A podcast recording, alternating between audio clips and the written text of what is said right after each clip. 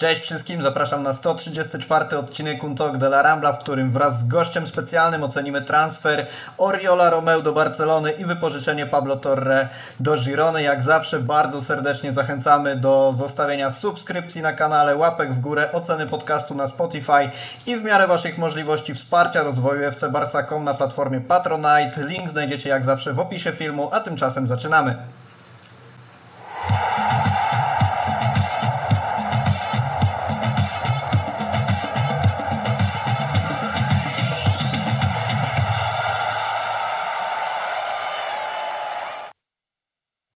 Transfer Oriola Romeu do Barcelony podzielił kibiców, bowiem znajdziemy wśród nich takich, którzy są zdecydowanie za tym transferem. Są też tacy, którzy nazwali go zupełnie niepotrzebnym i określili mianem takiego, który zupełnie mógłby się nie odbyć. My dzisiaj mamy prawdziwego specjalistę od Girony i z nim porozmawiamy sobie o tym, jak ten transfer wygląda z perspektywy kibica właśnie Girony oraz co ten piłkarz może do Barcelony wnieść. Jest z nami dzisiaj Sławek Wełna, czyli prowadzący konto na Twitterze gironafc.pl. Siemanko. Cześć, witam wszystkich. E, musimy sobie zacząć od tego, jak to jest, że w ogóle kibicujesz Gironie, jak, od czego zaczęła się ta przygoda i wiesz, to jest naturalne gdzieś, że my kibicujemy Barcelonie z uwagi na popularność tego klubu, ale Girona mimo wszystko jest klubem niszowym i skąd ta pasja? E, już tłumaczę. Zresztą tak naprawdę to też jest ciekawe, bo tak jak mówisz, bo, bo kibicujecie Barcelonie, bo jest dużym klubem. Ja nie ukrywam, ja przez większość mojego życia i do tej pory też jestem kibicem Barcelony jednocześnie. I to wynika z prostych faktów, jak wiadomo, że no kiedyś oglądało się piłkę głównie na tym najwyższym poziomie, nie było takiej dostępności meczów i tak dalej, więc jakby zaczęło się de facto od Barcelony i to się kontynuowało przez wiele lat. To od tego, od tego zacznę na wstępie, więc też z drugiej strony taki mały uśmiech losu, że w podcaście o Barcelonie tak naprawdę się tutaj znalazłem, e, trochę przypadkowo.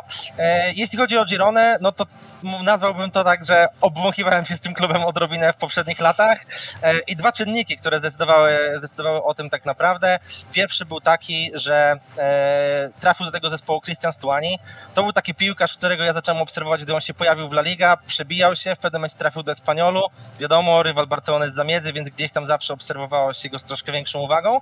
No i generalnie imponował mi ten piłkarz. To był taki piłkarz, który tam pracował w ciszy, robił jakieś liczby, wtedy też nie był jeszcze środkowym napastnikiem, którym został tak naprawdę na stałe w Gironie i tutaj robi wielkie liczby przez wiele lat, natomiast wtedy był bardziej skrzydłowym i, i tak naprawdę obserwowałem go z perspektywy tego, gdzie on zajdzie. Był dla mnie ciekawym piłkarzem. Myślałem, że być może nawet trafi do klubu pokroju Barcelona, Real Madrid, wówczas jeszcze Atletico może nie, nie stało tak mocno.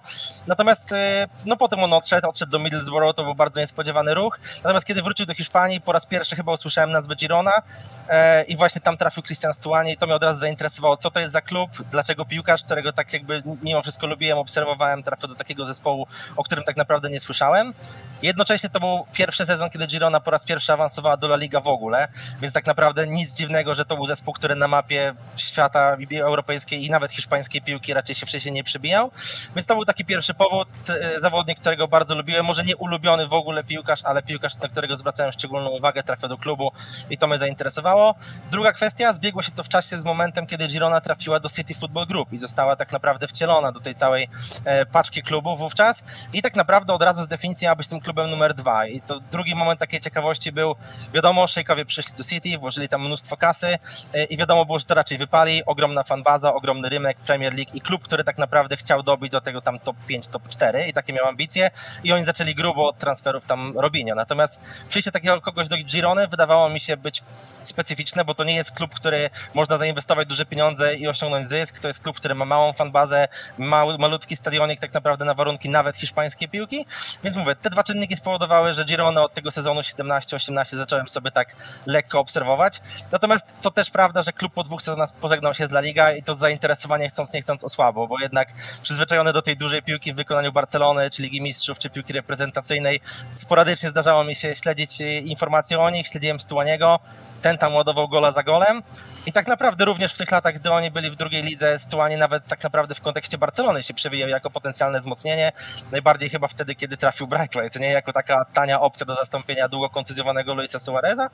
E, no i tak jakoś zostało i nie ukrywam, że na dłuższą metę, gdy teraz Girona w poprzednim sezonie wróciła do La Liga, no to postanowiłem obserwować ich mocniej, postanowiłem, że to rzeczywiście e, to, że interesowałem się tym klubem już wcześniej, teraz jakby jest szansa to spotęgować i oglądać ich naprawdę dużo. I tak na dobrą dobrą sprawę rozkręciło się to w poprzednim sezonie, więc jeśli zapowiedziałeś mnie jako specjalista od Girony, e, jakąś małą gwiazdkę bym tam zostawił, nie? Że, że jednak myślę, że jest e, kilku większych specjalistów, być może nawet w Polsce, chociaż, chociaż jakoś tam na Twitterze się nie, nie otarłem o nikogo, kto specyficznie e, pisze o Barcelonie, ale, ale tak, stąd zainteresowanie. I jeszcze dodam, i sorry, bo dużo, dużo, dużo się rozwinąłem na samym początku. Po, po to tu jesteś, po to tu jesteś, także wiesz, ja Tak, rzucam że- pytanie i scena jest twoja. Okej, i właśnie druga kwestia jest to, że sama niszowość takiego klubu. Ja rzeczywiście też klubu kibicowałem i większość moich znajomych na przykład zawsze to były wsparcie dużych klubów, e, często konkurencyjnych dla Barcelony, ale to jednak było zawsze oglądanie piłki w inny sposób, bo to była e, presja wyników, duże pieniądze, duże nazwiska i tak naprawdę tam zawsze coś się dzieje, cały czas coś się kręci. E, I gdy zacząłem śledzić Girone, spodobało mi się tak naprawdę to, że to jest taki mały klub, gdzie tak naprawdę nie- nie ma takich obozów typu, że ktoś kogoś wspiera, ktoś jest przeciwko. Tam raczej to takie małe community cały czas się wspiera. Klub powoli szedł akurat do przodu i to mi też się spodobało, że bez całego tego szumu medialnego, bez całej tej otoczki można sobie oglądać piłkę i tak naprawdę jest to oglądanie piłki bez większej frustracji, bo tak naprawdę gdy oglądasz mecz Girony, chociaż ona teraz zawiesiła sobie poprzeczkę trochę wyżej, jeśli chodzi o swój styl grania, no to jednak to jest takie oglądanie na zasadzie nie masz takich oczekiwań, że to jest drużyna, która musi każdy mecz wygrać. Nie masz takiego oczekiwań, że nawet nie musi ładnie grać tak naprawdę. Podczas gdy, gdybyś porównał to pewnie do oglądania meczu Barcelony, 0-0 w wykonaniu Barcelony, czy nawet wymęczone zwycięstwo 1 czy 2-0, nie dawało ci tej satysfakcji. Mi bynajmniej nie dawało tej satysfakcji i zawsze było tak, że chciało się więcej. Lata pięknej gry zawsze jednak wymuszały to, że no zresztą w zeszłym sezonie tak naprawdę ja starałem się oglądać dużo Barcelony, również dlatego, że trafił tam Lewandowski, ale szczerze mówiąc wizualnie dużo bardziej podobała mi się Girona i niejednokrotnie na tych meczach po prostu się męczyłem. E, podczas gdy dla Girony tak naprawdę dobry, udany, a zwłaszcza wygrany mecz to zawsze było coś ekstra, nie? Czyli te oczekiwania były niższe, dzięki czemu radość była większa, gdy rzeczywiście coś wychodziło. Dodatkowo jeszcze kibicowanie Barcelonie jest o tyle specyficzne, że nawet jak Barca nie gra meczów, to dużo się dzieje, bo te wszystkie problemy instytucjonalne na tyle głośno i, i często przebijają się do mediów, że w zasadzie mogą nie grać w piłkę i tak będzie co robić i nudy nie będzie. No, teraz jest taki okres, nazwijmy to przedsezonowy, gdzie rzeczywiście jest dosyć spokojnie, bo w porównaniu chociażby do poprzedniego sezonu, gdzie te dźwignie finansowe, transfer lewego i tak dalej, to wszystko napędzało całe te media, media społecznościowe i, i dziennikarze nie mieli tak naprawdę chwili wytchnienia od jakichkolwiek informacji, więc rzeczywiście no, w porównaniu do, do Barsy Girona wydaje się być takim spokojnym miejscem, a zdarzyło Ci się jeździć na mecze Girony, czy to jest na razie, tak zakładam, kibicowanie sprzed telewizora tylko? E, Jest to kibicowanie sprzed telewizora. W ogóle też nie jestem osobą, która ogólnie jeździ na piłkę na żywo, aczkolwiek akurat w zeszłym roku z uwagi na to, że spędzałem urlop w Barcelonie, e, pojawiłem się na meczu Barcelony, więc to akurat e, Na niestety którym? nie, nie, nie z Gironą. Październikowy mecz z Celtą Vigo ligowy. Wymęczony 1-0, kiepski mecz, nie polecam. Akurat trafiłeś na pasmo tych 1-0 przez ileś tygodni, tak? E, Trafiłem, miałem jeszcze większego pecha, bo akurat siedziałem za jedną z bramek i miałem takiego pecha, że w pierwszej połowie to była bramka, na którą atakowała Celta Vigo i nie działo się nic. Barcelona prowadziła 1-0 do przerwy po golu Pedriego, też takim jakimś dość farfoslu, a w drugiej połowie sytuacja się odwróciła i atakowała Celta Vigo znowu na bramkę, która była w oddali, więc tak naprawdę no, e, nie poczułem do końca tej atmosfery, bo jakby mniej, mniej trochę się działo, natomiast doświadczenie, doświadczenie fajne. E, Sama Gironda na pewno gdzieś tam na jakiejś liście jest, ale tak jak mówię, ja nie jestem osobą, która gdzieś podróżuje za piłką, e, która gdzieś tam kolekcjonuje koszulki i tak dalej, i tak dalej, więc e, raczej w ramach ciekawostki, jeśli kiedykolwiek będę miał w planach zahaczyć o Hiszpanię, to może uda się to zgrać, tak jak udało się w tym przypadku meczu Barcelona-Celta, ale gdzie tam przesunąłem wyjazd o kilka dni, żeby się jednak załapać na ten weekend i za niego zahaczyć, natomiast no nie jest to preferencja na ten moment, to jest, to jest przed telewizora, no, zdecydowanie. I ze względu na to wszystko, ze względu na Stuaniego, niszowość tego klubu, ale tak jak też powiedziałeś, piękną grę powstał profil na Twitterze odnoszący się do Girony, który teraz prowadzisz, czy coś jeszcze na tym stoi, za tym stoi? E, No to, natomiast też nie ukrywam, że ja generalnie miałem w planach z nim wystartować na zasadzie takiego też, e, żeby konsekwentnie rzeczywiście śledzić ten klub, przekazywać te informacje o nim, bo uważałem, że to jest klub, który jakby swoją grą i swoim tak naprawdę potencjałem, ciekawym też modelem, bo to jest jednak klub oparty właśnie o te wypożyczenia, o tak naprawdę klub, który niemalże co, co sezon, jak nie co okienko, gdzieś tam troszeczkę przechodzi restrukturyzację, jeśli chodzi o skład. Uznałem, że warto jest to przybliżyć ludziom, natomiast też nie planowałem założyć tego fanpage'a w tym momencie, w którym to zrobiłem tak naprawdę, bo zrobiłem to chyba dwie kolejki przed końcem sezonu, natomiast po prostu wykorzystałem ten moment, że jednak o tej Gironie było głośniej, Podobnie jak teraz w przypadku Rila Romeo, bo być może kojarzysz, ale końcówka maja, to chyba, chyba wtedy wystartowałem z tym fanpage'em, to był moment, e, gdzie w mediach pojawiła się ta, okazała się mistyfikacja dotycząca transferu piątka do Girony, e, więc generalnie chcąc nie chcąc dużo w polskich mediów i też polski Twitter przesiąknął tym. E, nie ma co ukrywać, to się jednak napędziło, a jednocześnie i też tak naprawdę przemycając informację rzekomo potwierdzającą rozmowę o tym transferze, co jest paradoksalne, wtedy też swój tam jakiś e, vlog wypuścił Tomasz Ćwiąkała, opowiedział o Gironie, nagrał materiał, gdzie przybliżył troszeczkę model klubu i uznałem, że tak naprawdę jest to dobry moment, taka dobra koniunktura i uznałem, że tak naprawdę jeśli uda się to podłapać, kilka osób mnie zaobserwuje, to też bardziej mnie to zmotywuje, bo, e, bo jednak śledzenie tego niszowego klubu jest fajne dla siebie, ale wydaje mi się, że fajnie jest się tym dzielić, ale jednak jeśli zbierzesz po drodze kilka obserwacji czy lajków, to ta motywacja jest ciut większa, żeby to robić. E, no ale mówię, no nie planowałem tego, bo tak naprawdę chciałem uniknąć tego, z czym mierzymy się teraz, a więc tego transferowego szumu i do Girona została tak naprawdę w niego wchłonięta przez Barcelonę właśnie i, i zainteresowanie Oriolem Romeo i koniec końców ten transfer, bo na co dzień w Gironie jest dużo spokojniej i już teraz to obserwuję, gdy kontrakty zostały podpisane, zawodnicy zmienili miejsce i tak naprawdę już jest dużo spokojniej, już się nie czyta tylu newsów. Chciałem tego uniknąć, myślałem, że wystartuję z początkiem kolejnego sezonu, gdy już mniej więcej będzie wiadomo o co gramy, jaki mamy skład, natomiast mówię, trochę załapałem ten timing, który się, który się tak złożył, no i koniec końców z tego też powodu chyba jestem tutaj, także. No całe, całe szczęście, że się na to okno transferowe załapałeś, ja ze swojej strony jak najbardziej polecam profil Sławka, macie, jeżeli oglądacie nas na YouTubie, to oczywiście macie na tym, e, na podpisie na białym tle adres, który wpisujecie na Twitterze, wówczas wyskakuje konto i jak najbardziej obserwujcie. Powiedziałeś o Tomku Świąkale i o Oriolu Romeo, to się świetnie składa i możemy przejść do tego tematu, bo mam cytat, który Tomek w swoim materiale wypuścił. To był piłkarz, od którego wszystko było, było wszystko uzależnione, dawał klasyczną równowagę, osiągnął w tym perfekcję. E, więc porozmawiamy sobie w takim razie o tym piłkarzu. Co Twoim zdaniem Albo inaczej, jak w ogóle oceniasz sezon e, Oriola w Gironie i czy rzeczywiście zgadzasz się z tym, że był to piłkarz absolutnie kluczowy? No jeżeli sobie spojrzymy nawet na same minuty, to wydaje się to potwierdzać, bo jest to drugi wynik po Santiago Bueno, tak? 300, 3118 minut Santiago Bueno, 3040 minut Oriola Romeu, zszedł z boiska tylko raz i to znaczy dwukrotnie, raz w wyniku czerwonej kartki, raz była to zmiana taka naturalna, kiedy z Atletico zastąpił go Ivan Martin. Wtedy, kiedy mógł, czyli w 34 spotkaniach spotkaniach wychodził w podstawowej jedenastce. W zasadzie moglibyśmy tu postawić kropkę, ale mamy Ciebie, mamy specjalistę, więc rozwijmy sobie ten temat. Dlaczego? Czy zgadzasz się z tym, że był kluczowy i jeżeli tak, to dlaczego? Tak, no zdecydowanie, tak jak mówisz, e, okazał się być kluczowym piłkarzem dla samego trenera Michela, który tak naprawdę wokół niego zbudował drużynę. To też może wydawać się paradoksalne, bo my teraz mówimy o dziurze, jaką pozostały właśnie w Gironie, mówimy o zawodniku, który spędził to tylko jeden sezon, więc to też jest, e, jest to dość paradoksalne, bo inaczej gdybyśmy mówili o odejściu Stuaniego, który jest legendą, spędził tu ładnych kilka sezonów i tak naprawdę e, jest jednym z tych architektów tego awansu. Orio Romeo trafił tutaj pod koniec poprzedniego okienka transferowego, bodajże zresztą ostatniego dnia. Trochę był to taki transfer, gdzie nie do końca każdy wiedział, czego się powinien spodziewać. Czyli zawodnik, który robił karierę w Anglii, był tam regularnie starterem przez wiele, wiele sezonów w Southampton. Natomiast jednak Southampton, dół tabeli w Anglii, zawodnik solidny, ale nigdy zawodnik, po którego zgłosił się tak konkretnie jakiś duży klub. Więc oczekiwania były różne, natomiast bardzo szybko zakochał się w nim Mitchell. Wydaje mi się, że podobna historia może spotkać Romeo pod jakby auspicjami Szawiego.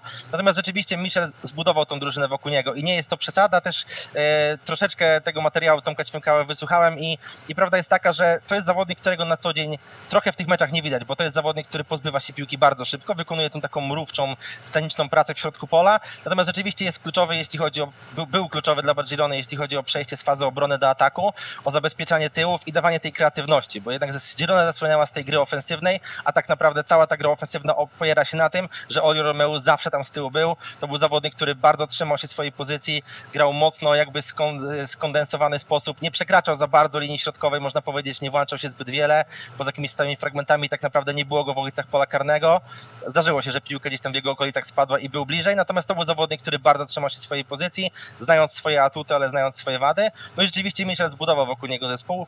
Tak naprawdę zresztą Mitchell został zapytany, bo w środę Girona grała pierwszy przedsezonowy sparring, został zapytany o sytuację z Oriolem i on sam o tym powiedział, że on dzięki niemu rozwinął się jako trener, bo gdy, gdy poznał go, gdy się jakby starł z Oriolem Romeo, to zobaczył, że to jest piłkarz, który doskonale rozumie gry. On był przedłużeniem tego trenera na boisku i rzeczywiście rzeczywiście, gdy tylko mógł, to grał i grał tak naprawdę tak jak powiedziałeś. Wszystko dosłownie raz został zmienione, rzeczywiście czerwona kartka też w wyniku dwóch żółtych, e, bo wiem, że pewnie będziemy o tym rozmawiać. Dużo osób traktuje go troszeczkę jako gracza bardzo fizycznego, wręcz brutala i widziałem dużo memów na jego temat, natomiast tak naprawdę to była chyba jego jedyna czerwona kartka w karierze, a bynajmniej od kilku sezonów na pewno. E, no ale rzeczywiście, kluczowa postać i, e, i zostawia po sobie po prostu ogromną, ogromną dziurę w Gironie. Jeszcze dodam, jeśli chodzi o ocenę jego sezonu, bo to jest piłkarz, którego można nie doceniać oglądając spotkania, natomiast zdecydowanie doceniają go kibice. On został piłkarzem sezonu Girony w głosowaniu fanów na oficjalnych e, socialach klubu i przez również kilka oficjalnych peni Girony został uznany również zawodnikiem sezonu, więc byli zawodnicy, którzy robili więcej efektu wizualnego i pewnie mówimy tutaj o Alejszu Garcia czy Roro Riquelme, natomiast wszystkie, niemalże wszystkie głosowania zdominował Oriol Romeo, głosowania często odbywały się kolejka po kolejce, więc tak naprawdę ta jego praca na dłuższą metę była jednak mimo wszystko dla wielu ludzi widoczna. Ja bym jeszcze dodał do tego duetu, który wymieniłeś w kontekście najlepszych zawodnik, zawodników Castellanosa, bo na mnie robił duże wrażenie przez cały sezon, ale no rzeczywiście nie da się powiedzieć. Znaczy, bardzo w ogóle fajnie, że, że Oriol został doceniony, bo taka dosyć niewdzięczna pozycja. My przecież jako kibice Barcelony tyle lat wspominaliśmy, że Busquets często jest jednym z najbardziej niedocenianych piłkarzy, mimo tego, że no, robotę robił świetną, więc fajnie, że nawet w ciągu tego jednego sezonu Oriol tą, tę, tę nagrodę zgarnął, czyli można sobie jakoś tam krótko podsumować podsumować, że skuteczny w defensywie, człowiek, który trochę pracuje w cieniu i tak jak to się ładnie mówi, wnosi fortepian tym, którzy na nim grają. Tak wracając sobie do statystyk, e, drugi w udanych odbiorach, jeżeli chodzi o ich liczbę tak wolumenowo w przeliczeniu na 90 minut szósty, najwięcej przechwytów, przecięć i zebranych bezpańskich piłek. Natomiast mówiąc o słabych stronach tego piłkarza, no wybija się mimo wszystko, tak moim zdaniem, zobaczymy czy to potwierdzisz, że mówiąc w cudzysłowie, zawodnik toporny, pozbawiony nieco kreatywności i takiej zdolności do kreowania okazji strzeleckich, czy to już udziału w takich samych akcjach bramkowych. I pytanie, czy rzeczywiście tak jest i taka jest charakterystyka gry tego piłkarza, czy po prostu Mitchell tak go ustawiał, że nie mógł się pod tym względem pokazywać i, i prezentować publiczności. Dobre pytanie i to jest też mi się wydaje rzecz, którą on tak naprawdę w jakimś stopniu zaskoczy kibiców Barcelony, bo też wydaje mi się, że on jest troszeczkę niewolnikiem tego stylu grania, który on tak naprawdę sam preferuje. I to też jest trochę tak, że to jest jego styl gry. Jego styl gry polega na tym, że on robi tą brudną robotę. Powiedziałeś o tym noszeniu fortepianu, to też jest takie polskie określenie. Natomiast Sar Olio Romeo tak sam siebie scharakteryzował. Pozwolę sobie polecić, polecałem na Twitterze, wywiad akurat jest po angielsku, więc myślę, że bardziej przystępny dla większej ilości kibiców. Jest taki materiał, nazywa się The Big Interview with Graham Hunter i to jest dziennikarz, który zrobił z nim rozmowę jeszcze w Southampton, jeszcze przed przyjazdem do Girony, rozmawiał z Oriolem Romeo o wszystkim, o życiu. Z tego materiału wydaje mi się pochodzi, podchodzi dużo teraz cytatów, które e, przytaczają dziennikarze, w tym też materiał Tomasza Ćwiąkawa, o którym wspomniałeś. Tam też był moment o tym, który mówił, że Oriol Romeo kontaktował się kiedyś z Czawim. Tak naprawdę ten wywiad, godzinny wywiad bodajże, jest pigułką tego typu historii i wydaje mi się, że dużo osób teraz go powiela jest mega niepopularny na YouTubie, ma kilkaset wyświetleń dosłownie. Natomiast materiał jest ciekawy, prowadzący te wywiady jest trochę irytujący, natomiast Ojo Romeo wypada tam bardzo dobrze i naprawdę wychodzi na takiego inteligentnego, ogarniętego gościa, który rozumie swoje ograniczenia. E, zmierzałem też do tego, że on użył tam takiego nawet sformułowania. On, on, sam powiedział, że on potrafi grać inaczej w piłkę, on wychował się w Lamasji, która polegała na tym, żeby piłkę posiadać i dbać o nią i ją pieścić. Natomiast powiedział, I do the dirty work, they do the creative work. I to najlepiej go definiuje zdecydowanie. I tak naprawdę to jest też to, że to nie jest tak, że on nie potrafi czegoś dać ekstra. Jest kilka kompilacji, moglibyśmy zobaczyć, że on tak naprawdę, jeśli chodzi o technikę, przede wszystkim technikę użytkową, stoi bardzo mocno. To jest zawodnik, który praktycznie nie traci piłek. To jest zawodnik, który potrafi podać piętro wyżej, natomiast z reguły ogranicza się do tego, że on zbiera piłkę. Często też dzięki ustawianiu bardziej zbiera bezpańskie piłki. Widziałem gdzieś dzisiaj też na Twitterze podsumowanie kogoś e, z zagranicy, który też wspominał o tym, że on na przykład nie przoduje, jeśli chodzi o wygrane pojedynki jeden na jednego, bo on po prostu stara się grać w ten sposób, żeby nie musi do tych pojedynków doprowadzać. On bardzo często stara się mądrze ustawić, stara się zamknąć określone strefy, utrudnić przeciwnikowi grę, wejść jakby z timingiem, znając też swoje ograniczenie, które jest jakby może trochę mniejsza zwrotność, na pewno mniejsza dynamika, podobnie zresztą jak to było w Barcelonie z Busquetsem, a po prostu maksymalizuje swoje zalety. I on sam określa, że on woli oddać szybko piłkę i często zagrywa w poprzek i to jest też to, bo przez lata w Barcelonie narzekało się, że Barcelona utknę, jej styl gry jakby utknął i polegał na tym, że podawał jakby polegał na nieustannej wymianie piłki dookoła po obwodzie w bok, a mało było tych progresywnych pasów. Oliver Romeo raczej nie daje tych prostopadłych podań, nie daje tych otwierających przestrzeni, dogrywa do najbliższego kolegi po to, żeby oni mogli zabrać się z tą akcją, żeby też tej gry nie opóźniać. Drugi jeszcze moment, to też było wspomniane w tym, w tym wywiadzie, o którym powiedziałem, który raz jeszcze każdemu polecę, jeśli byłby zainteresowany, e, to jest to, że Olio Romeo tak naprawdę też, e, mimo że przez tyle, ta, tak dawno temu wyjechał z La Masi, e, tak naprawdę nie miał styczności z tym stylem gry, a zawsze był zawodnikiem bardziej fizycznym, więc ciężko powiedzieć, że on ma jakiś taki typowy gen La Masi. Jeśli chodzi o rozumienie gry, on jednak próbował się rozwijać wraz z futbolem i często, gdyby przysłuchać się jego słowom, można odnaleźć słowa, które są tożsame czy z Guardiolą, czy z Xavim, jeśli chodzi o rozumienie piłki. I on też sam o tym mówił, że on jest zawodnikiem fizycznym, że w czasach, gdy on rozwijał się tak naprawdę w La Masie i zaczynał swoją karierę, średnio tak naprawdę y, każdy jego kontakt z piłką to było na przykład cztery dotknięcia futbolówki, zanim on przekazał ją gdzieś dalej. Miał na to czas, natomiast wymagania futbolu się zmieniły. O tym też niejednokrotnie mówi Xavi. Trzeba rozumieć grę pozycyjną i szybko operować piłką. Samo Romeo mówi, że jego celem jest to, żeby grać na jeden, dwa kontakty, że to jest dla niego kluczowe, że on nie musi szukać zagrania jakiejś nie wiadomo jakiej super dokładnej, długiej piłki na przykład, czy piłki między liniami. On chce oddać ją jak najszybciej, bo wie, że jego koledzy, bardziej kreatywni koledzy już mają na nią jakiś pomysł. Także Potrafi również robić te rzeczy, może jeszcze dodam, widziałem, że już trochę się wtrąciłem w zdanie, natomiast e, Ojo Romeo też słynie z bardzo dokładnych przerzutów, natomiast znowu robi to wtedy, kiedy musi, robi to wtedy, kiedy wydaje mu się, że nie ma za bardzo innej opcji zagrania, a ma też pewną obsesję nie tracenia piłek, więc on zrobi, woli zrobić proste podanie, żeby za, jakby szanować piłkę i żeby nie narazić się na stratę i na kontrę i na przejście rywala do ataku, zamiast kombinować i próbować zrobić coś ekstra, zostawia to innym, czyli no można powiedzieć, że troszkę sprząta przed swoim polem karnym, a, a resztę roboty zostawia kolegom. To wydaje mi się, że potwierdzasz moje zadowolenie z tego transferu, bo często do Barcelony przychodzą takie, tacy zawodnicy, którzy teoretycznie mają, posługując się skalą od 0 do 10, nazwijmy to sufit gdzieś na poziomie 8, tylko nigdy nie potrafią pokazać tego 8, zawsze kończy się na jakieś 4-5 i jest rozczarowanie. Natomiast jeżeli przychodzi Oriol, który z góry zakładamy, że ma około 6 i on jest świadomy tego, że te 6 jest w stanie pokazać, to raz, że zaspokoi to, czego kibice oczekują, a dwa, że będzie po prostu dobry w skali tego, co sam oferuje, więc dla mnie jak najbardziej potwierdzenie tego, że to może być bardzo, bardzo użyteczny transfer. No właśnie, to sobie przejdźmy w takim razie do tego, co on w Barcelonie może zaprezentować. Dużo się mówi o tym, że on przychodzi jako potencjalny zastępca Busquetsa. To jest oczywiście szukanie człowieka, którego, znaczy szukanie zastępcy dla człowieka, którego zastąpić się nie da, bo wiemy, że Busquets był jeden, jedyny i długo takiego drugiego zawodnika nie będzie. Natomiast no, sama pozycja pozwala sądzić o tym, że, że te same prawdopodobnie przestrzenie boiska Oriol będzie musiał zagospodarować. Również jak sobie patrzyłem, czy to na mecze Girony, czy jakieś dane polegające na hitmapach, to, to rzeczywiście post pozycja tego defensywnego pomocnika była najbliższa Oriolowi. Nie wiem, czy ty zaobserwowałeś, żeby grał na jakichś innych, pokazując większą uniwersalność, czy jednak skupiał się głównie na defensywnym pomocniku?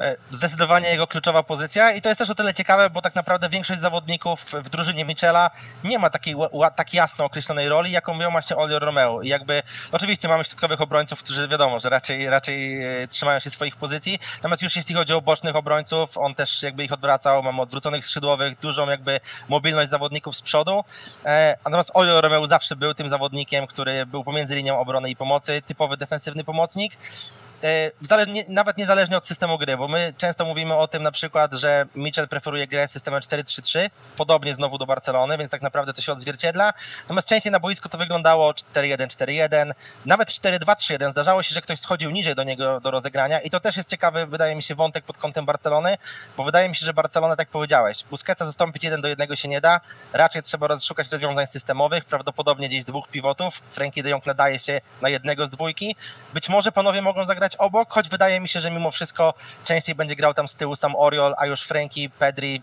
Gundogan raczej będą mieli tą większą wolność z przodu. Sam jestem ciekaw, jak to wyjdzie. Tak naprawdę troszkę zastanawiałem się, czy e, nie jest to małe ryzyko dla Barcelony, bo tak jak powiedziałeś, na pewno Oriol da stabilny, równy poziom. Nie będzie to poziom najwyższy, ale nie zejdzie poniżej określonego poziomu, więc wydaje mi się, że w 80% meczów poza jakimiś topowymi to jest zawodnik, na którym się raczej nikt nie zawiedzie. Tak długo jak będzie dopisywało mu zdrowie, ale też na szczęście jest to zawodnik, który w początkowych latach kariery miał dużo problemów zdrowotnych, natomiast od kilku lat naprawdę gra niemal wszystko od deski do deski i tak samo było w Gironie, zresztą o tym, o tym też wspomniałeś. Ryzyko, o którym wspomniałem, wydaje mi się, że jest takie, że generalnie mm, on jest takim troszeczkę e, nadzieją, nadzieją na przedłużenie tego, tak powiedziałeś, tej schedy po Busquecie, czyli możliwości niezmieniania systemu, bo dostajesz człowieka, który tak naprawdę najlepiej się czuje w tym samym obszarze boiska, który gwarantuje ci może nie takie same fajerwerki, jakie dawał ci Sergio Busquets, bo on potrafił zrobić z piłką coś magicznego, Oriol tego nie ma, ale jednak pozwala ci zachować ten sam system grania i na dobrą sprawę wydaje mi się, że jest to ryzyko, bo jednak Oriol to jest zawodnik, no może nie jakiś mocno wiekowy, on ma 32 lata, natomiast to jest zawodnik na chwilę, to nie jest zawodnik, którego spodziewasz się oglądać jakby, zwłaszcza w wyjściowej jednastce Barcelony na wiele lat. To jest taki moment przejściowy, to jest taka sytuacja, że nie udało się ściągnąć kogoś ekstra typu Zubimendi, Kimiś i to jest takie troszeczkę, no kibice nie są z tego zadowoleni, prawdopodobnie tak powiedziałeś, zdania są podzielone, natomiast to jest takie troszeczkę przedłużenie e, żywotności tego pojedynczego pivota jakby w Barcelonie do momentu, aż trafi tam jakaś gwiazda. I, i trochę mi się wydaje, że motywacja Szawiego do zmiany systemu gry też może być mniejsza, chyba że będzie powodowało to tym, że on będzie chciał zmieścić te wszystkie gwiazdy, bo doszedł tam Gundogan w pierwszym składzie, wówczas Romeo może zająć miejsce na ławce.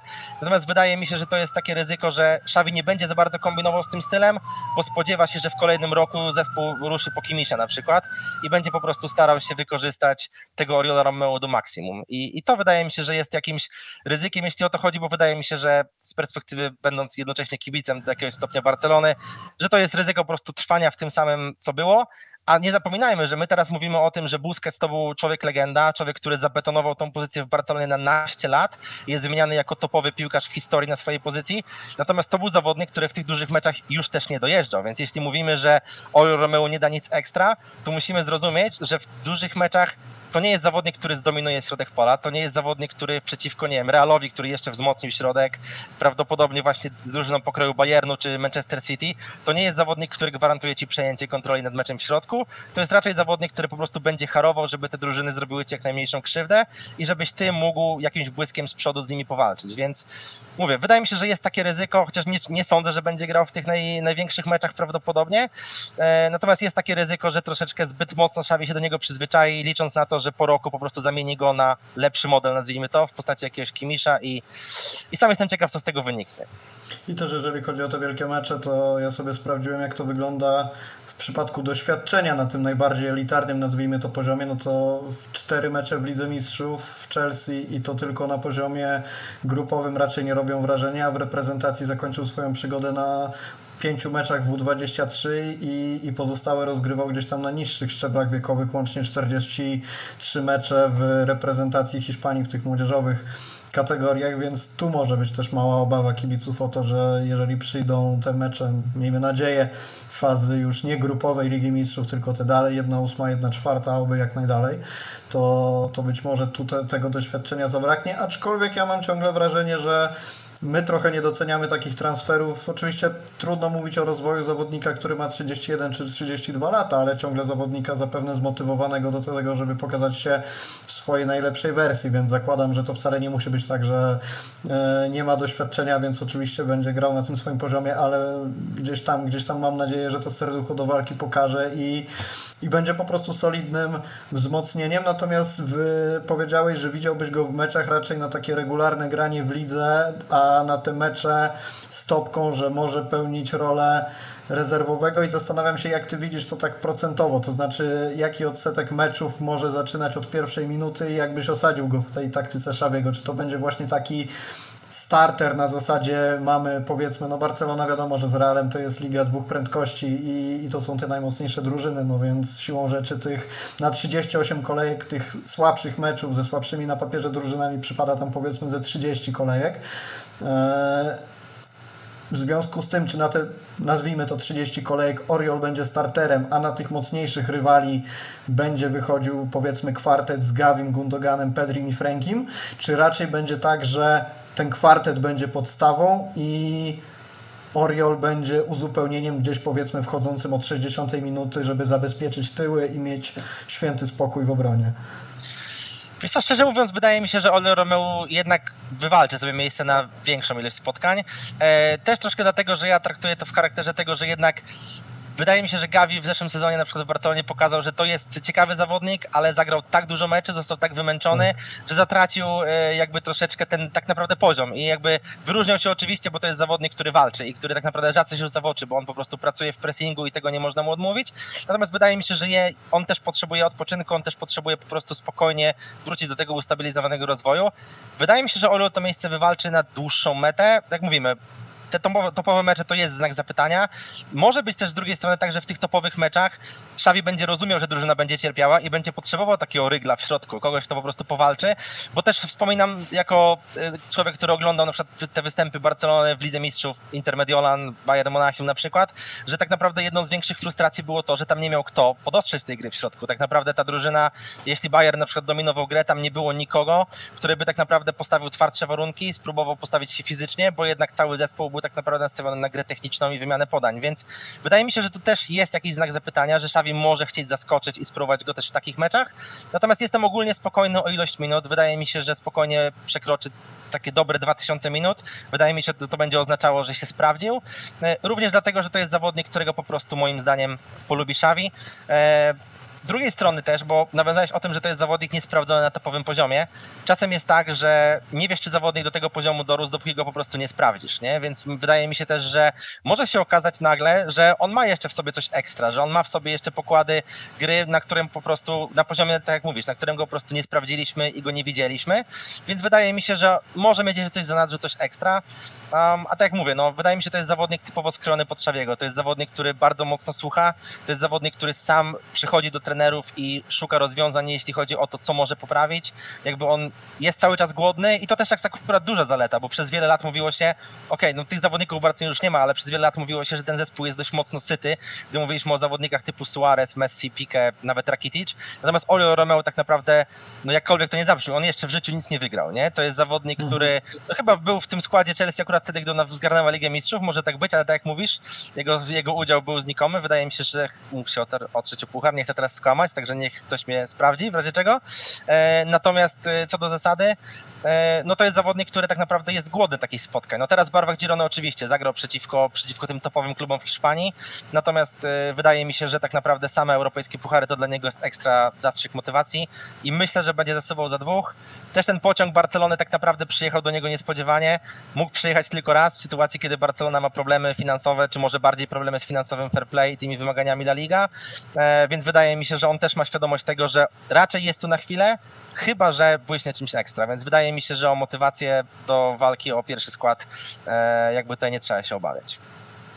Ja mu życzę jak najlepiej, bo z tych wszystkich nazwisk, jakie się pojawiały od Brozowicza, Rabata, Rubena Nevesza, nie pamiętam kto jeszcze, Niko, o którym też sobie za chwilę powiemy, ze wszystkich tych nazwisk wydawało mi się, że jeżeli przyjdzie Oriol, to nie chcę powiedzieć, że będę najbardziej szczęśliwy, jeżeli chodzi o poziom sportowy, ale tak jak odpadały te kolejne nazwiska, to mówię, dobra, niech już przyjdzie Oriol, sprawdzony człowiek, ligowy, wiemy czego się po nim spodziewać i, i prawdopodobnie będzie to dobry transfer. Powiedziałeś o Chelsea? Nie boisz się powtórki z tego, co tam się wydarzyło? Ja wiem, że część tej kariery w Londynie była e, nieudana ze względu na kontuzję kolana, ale z drugiej strony były też takie czynniki, podejrzewam, które sprawiły, że Oriol mimo wszystko nie obronił się sportowo, więc czy to nie jest trochę historia jak w stylu Iago Aspasa, że to jest trochę król własnego podwórka. Oczywiście w innej skali rozegranych minut dla, dla klubu, natomiast no tak mi się kojarzy przykład Iago właśnie z zawodnikami, którzy są nieźli w takich klubach ze środka tabeli, a, a wielkie kluby ich weryfikują i, i no właśnie, czy, czy, tu, czy tu nie będzie powtórki ze względu na prestiż klubu? E, myślę, że może tak być, oczywiście, jakby trzeba mieć to z tyłu głowy.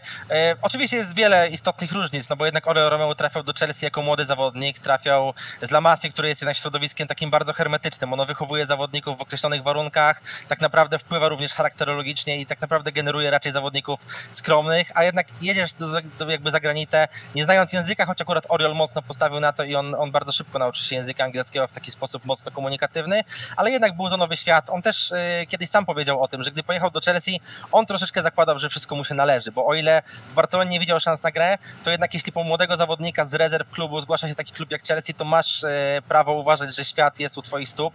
I tak na dobrą sprawę on sam powiedział, że podszedł do tego troszeczkę z, jakby, że to się mu należy, troszeczkę uważał, że samo to, że pochodzi z Barcelony i zna taki styl grania, z, uczyni go kimś jakby wyjątkowym w skali takiego klubu jak Chelsea i Premier League w ogóle, ale tak jak mówisz, odbił się dość brutalnie, miał momenty, tak naprawdę przed tą cięższą kontuzją kolana on wskoczył do składu, zagrał kilka meczów po 90 minut, również właśnie w fazie grupowej Ligi Mistrzów, natomiast miał dużą konkurencję i koniec końców rzeczywiście no, nie, nie podołał, a prawda jest taka, że też ściągał go do Chelsea Andre Villas-Boas, który szybko dość z tym Stamford Bridge się pożegnał jednak.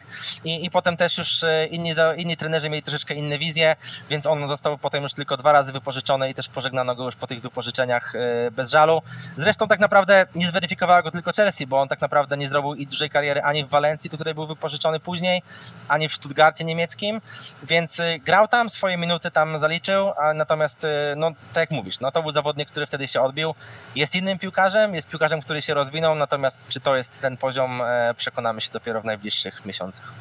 Była taka wypowiedź trenera, e, który sprowadzał Oriola do Barcelony, to był bodajże Juvenil A wtedy który powiedział, że Oriol Romeu wówczas, w tamtym czasie był piłkarzem bardzo introwertycznym i to mnie ciekawi, czy do kibiców Girony przebijają się jakieś informacje odnośnie do tego, że rzeczywiście to jest taki spokojny, introwertyczny człowiek, czy raczej poszło to wraz z wiekiem w stronę pewnego siebie, może wręcz skandalicznie zachowującego się zawodnika. Do mnie nie dotarły żadne informacje, że miałby, nie wiem, rozbijać samochody pod wpływem alkoholu czy coś takiego, natomiast zastanawiam się, czy właśnie jakiego typu to jest piłkarz, bo mówię, ta, ta wzmianka o tym, że był to introwertyczny człowiek, być może nadal jest zupełnie nie współgrami z, z tym jego wyglądem i imidżem, który przebija się, jak tylko na niego spojrzysz, czyli kawał byka ogolony na łyso, no, no trudno mi to po prostu, wiesz, zmeczować z, z, ze spokojnym, cichutkim, cichutkim chłopakiem.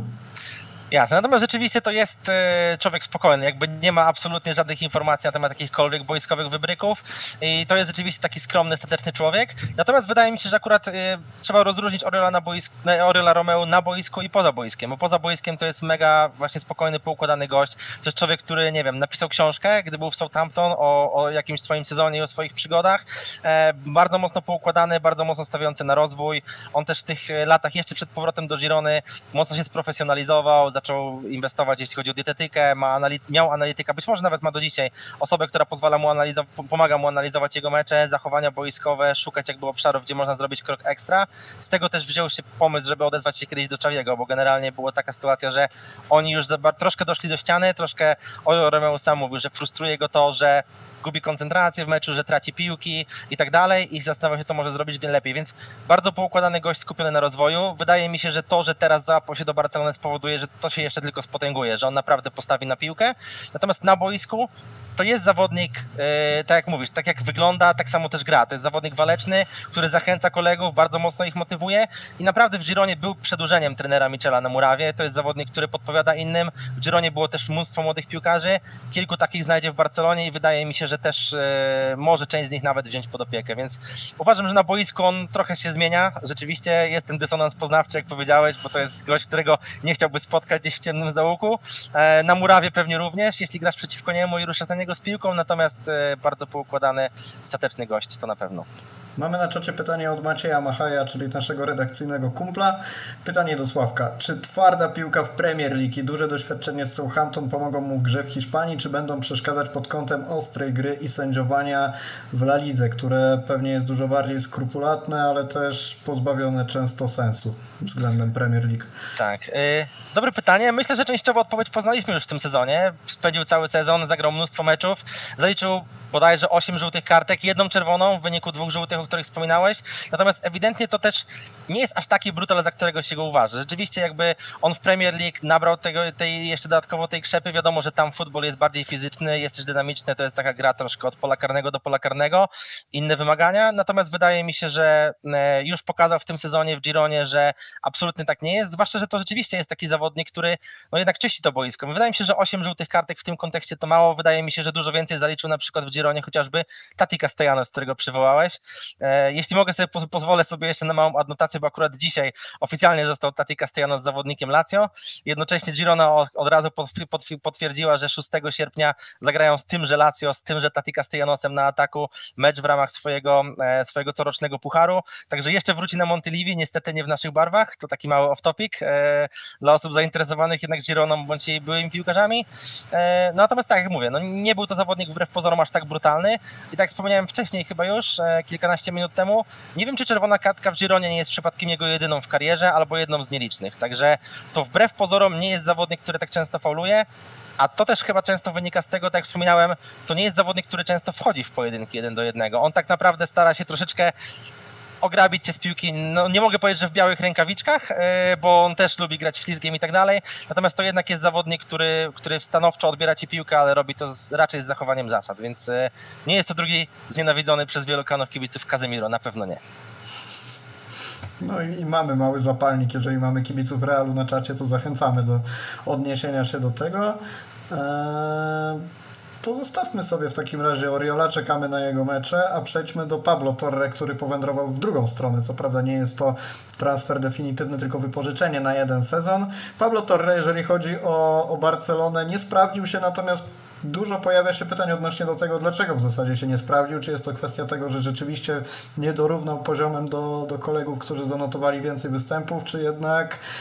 No, czy Xavi miał z nim jakiś problem? Zwykło się tak mówić, że my jako kibice nie widzimy, jak Pablo Torre pracuje na treningach. Xavi widzi go lepiej, zna go lepiej, obserwuje go na co dzień, więc być może jest bardziej świadomy tego, jaką wartość dla zespołu mógłby wnieść, natomiast ja mam szczerze mówiąc duży niedosyt, jeżeli chodzi o operowanie minutami tego piłkarza, bo mam wrażenie, że w wielu sytuacjach być może nie zmieniłby wyniku meczu, być może nie byłby game changerem, natomiast zdecydowanie warto byłoby mu dać te kilka występów i kilka minut więcej, tak posługując się statystykami Otwórzmy sobie taki kącik ciekawostek liczbowych. 13 występów, 4, wyłącznie 4 wyjściowe 11, łącznie rozegranych 343 minuty, czyli e, taki pułap, którego nie przeskoczyli Memphis, który rozegrał 203 minuty, a reszta piłkarzy poniżej tego, tego poziomu to zdecydowanie młodzi zawodnicy, bądź ci, którzy też odchodzili w trakcie sezonu, bo mówimy tutaj o Angelu Alarconie, Marku Casado,